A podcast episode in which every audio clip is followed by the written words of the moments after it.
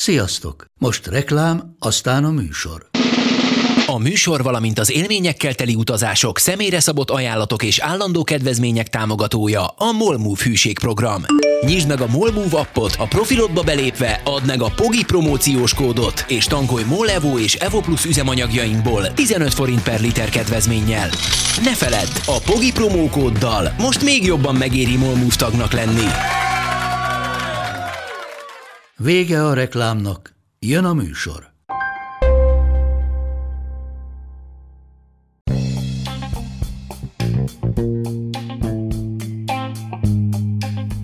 Ez itt a Pogi Podcast. Pogácsa Zoltán közgazdás, szociológus, politikai gazdaságtani podcastja a globális gazdaságról a klímaválság, az automatizáció, a digitális gazdaság, az egyenlőtlenségek és a posztdemokrácia korszakában. Alig jelent meg a mesterséges intelligenciával foglalkozó utolsó epizód, már is egy olyan nemzetközi botrány borzolja a kedélyeket, mely rámutat annak egyik igen súlyos potenciális felhasználási területére. Tényfeltáró újságírók olyan céget lepleztek le, amely szoftverek segítségével képes volt manipulálni a globális társas média algoritmusait, és ezzel valódi vagy akár álhíreket trending státuszba emelni. Ez következik most.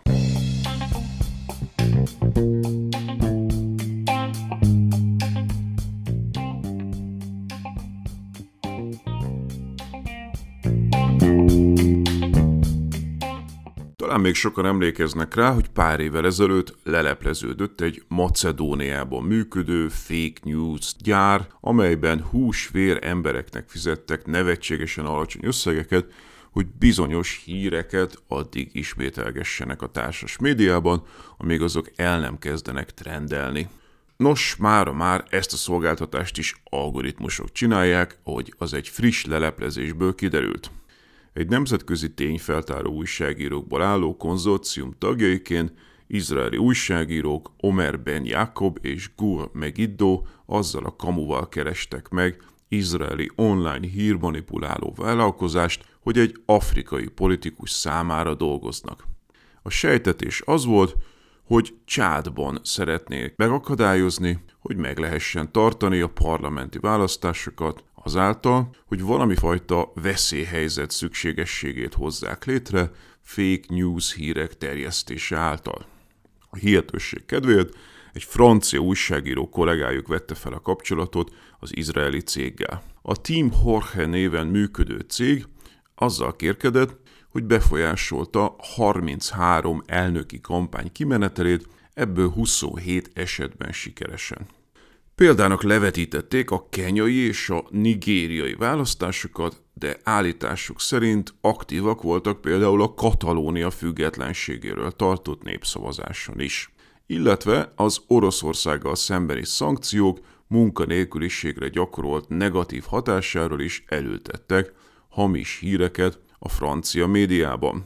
Állításuk szerint indonéziai munkájuk során azt a hamis látszatot keltették, hogy kínai orosz hackerek dolgoznak, és a nyugati médiában ez így is jelent meg. Az izraeli vizsgálat szerint az AIMS, azaz Advanced Impact Media Solutions elnevezésű szoftver hamis identitásokat, avatárokat hozott létre internetszerte, arabokat, oroszokat, ázsiaiakat, afrikaiakat. A Twitteren, Facebookon, YouTube-on, Gmailen, bárhol saját működő mobilszámmal, ellenőrző SMS-sel, ha kell, hitelkártyával. Ezáltal a big tech cégek képtelenek ezeket kiszűrni, ami sokkal hatásosabbá teszi ezeket az avatárokat, például a korábban ismerté vált orosz újra twittelő botoknál. Több mint 39 ezer különböző ilyen avatárt működtettek a fake news gyárban, rajtuk keresztül létrehozva trendelő álhíreket. A mérhetetlenül sok avatar ezután világszerte újra tweeteli, újra posztolja ezeket a híreket, egészen addig, ameddig azok vezető trendélen válnak. Ráadásul az avatárokhoz felhasznált képek egy részét simán lelopták létező személyek oldalairól. Ezeket a szolgáltatásokat megrendelhették politikusok ugyanúgy, mint hírnevüket mentő, vagy éppen egymás lejáratni kívánó oligarchák, de akár a kriptoeszközök árfolyamát befolyásolni kívánó spekulánsok is. Ismert, hogy a kriptovilág hír univerzuma rendkívül Twitter intenzív. A cég egyébként nem csak a diszinformáció terén volt aktív, hanem hacking szolgáltatásokat is nyújtott. Képesek voltak bejutni bárkinek a Gmailjébe, amin keresztül láthatták mondjuk kampánystratégák naptárát, vagy cégtulajdonosok szenzitív belső adatait. Szintén képesek voltak feltörni a sokak által biztonságosnak hit Telegram üzenetküldő rendszert is. Sőt, azzal is elbüszkélkedtek a kamu megrendelőiknek, hogy mobil szolgáltatók rendszereihez is hozzáférésük van, és ezen keresztül akár olyan rémhíreket is képesek elterjeszteni, amelyek eltántorítják a szavazókat, hogy megjelenjenek a választás napján. Az újságírók tesztelni szerették volna valahogy a fake news gyár állításait, hiszen az általuk mutogatott demonstrációs videók maguk is lehettek volna hamisítványok. Azt találták ki, hogy virtuálisan öljék meg Emmanuelt a társas médiában rendkívül népszerű Emut. A cég avatarjai azonnal munkába álltak, és a Rest in Peace Emmanuel hashtaggel terjeszteni kezdték a madár halálhírét. Nem sokára be is következett a siker, a hír trendingelni kezdett Szlovákiában, és innentől a rajongók világszerte újra tweetelték a hamis hírt. Még maga a madár gazdája is megijedt, és azonnal oda sietett ellenőrizni kedvencét. Azonnal tweetelt is, hogy a madár él, ez azonban kezdetben még tovább növelte a halál híre irányuló figyelmet egészen 7 millióig. Meglepő fordulat volt, amikor kiderült, hogy az izraeli fake news gyár több országban is együttműködött a hírhet brit Cambridge Analytica céggel választások befolyásolására. A Cambridge Analytica-t az azóta börtönbe került Steve Bannon, Trump elnök egykori tanácsadójának közreműködésével hozták létre a dúsgazdag paleokonzervatív Mercer család pénzéből, és arról híresült el, hogy amerikai Facebook felhasználók millióinak adatait használta fel illegálisan az ottani választások, illetve a Brexit kampány befolyásolására. A figyelem közgazdaságtalan.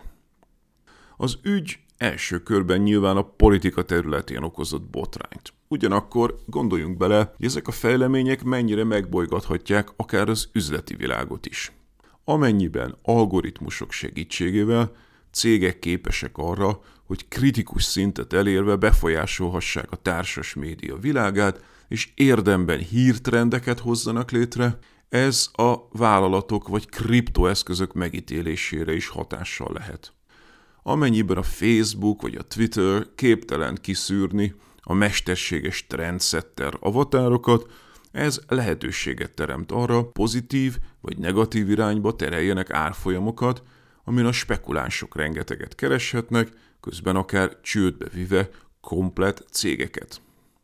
A szóban forgó fake news gyárnak is ezres léptékben voltak privát, nem politikai ügyfeleik, akik többek között kriptók árfolyamának manipulálására használták a cég szolgáltatásait. Csak le kell perkálni a megfelelő összeget, és ahogy az izraeli cég példája mutatja, ennek a díja már ma is megfizethető, és eltörpül a potenciális nyereség mellett. A jelenséget a közgazdaságtan úgy hívja, hogy a figyelem közgazdaságtana. Vegyünk egy egyszerű példát, adva van egy rossz minőségű kávé, amit egy forgalmas vasútállomáson árulnak, illetve egy sokkal jobb minőségű kávé, amit viszont pár utcával beljebb árusítanak. Melyikből fognak többet eladni? Teljesen egyértelmű, hogy a forgalmasabb helyen árult rosszabb minőségű termékből, hiszen csak kevesen fogják megtenni minden egyes reggel azt az extra kitérőt, amivel a jobb minőségű kávéhoz juthatnak. A főáramú neoklasszikus közgazdaságtan tökéletes piaci modellje térben homogén piacot feltételez, miközben a valódi gazdaságban Ezt tudjuk, hogy nem így van. Pontosan ezért a gazdaság térbeliségének elemzéséért kapott egyébként Nobel-díjat Paul Krugman, híres amerikai közgazdász. A minőségnél és az árnál is sokkal meghatározóbb egy termék sikere szempontjából, hogy mennyire van az a fogyasztók szeme előtt. Ha sikerül a mesterséges intelligencia segítségével kiemelni egyes cégeket vagy termékeket, és akár valódi, akár manipulált híreket terjeszteni róla a monopolisztikus globális társas médiában, akkor ez meghatározó módon torzíthatja az amúgy is túl gyakran korlátozott piaci versenyt. Ezt figyelték meg az olyan közgazdászok, mint Herbert A. Simon, Thomas H. Davenport és John C. Beck. A felismerés egyébként nem új, a német Georg Frank már 1998-ban könyvet írt Ökonomie der Aufmerksamkeit, a figyelem gazdaságtana címmel, amelyben leírja a jelenséget. Hogy nem egyetlen cégről van szó, hanem egy globális iparágról, arra rámutat az, hogy a két újságíró egy másik hasonló izraeli cégről is lerántotta a leplet. A Percepto nevű vállalkozás munkamódszere nem az, hogy nagy számú avatárral dolgozik, mint a Team Jorge, hanem ehelyett felépítik valójában nem létező tényfeltáró újságírók avatárját. Az állítólagos újságíró hosszú időn át valódi ügyeket göngyörít fel, ami után viszont arra is fel lehet használni, hogy immáron hamis híreket ültessenek el a tömegmédiában.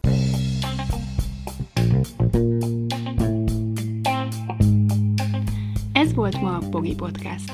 Ha vitába szállnál az elhangzottakkal, vagy témát javasolnál, keresd a Pogi blog oldalt a Facebookon. Ha támogatnád a podcastot, azt a www.patreon.com per Pogi Podcast oldalon teheted meg. Köszönjük! Ha más podcastekre is kíváncsi vagy, hallgassd meg a Béton műsor ajánlóját.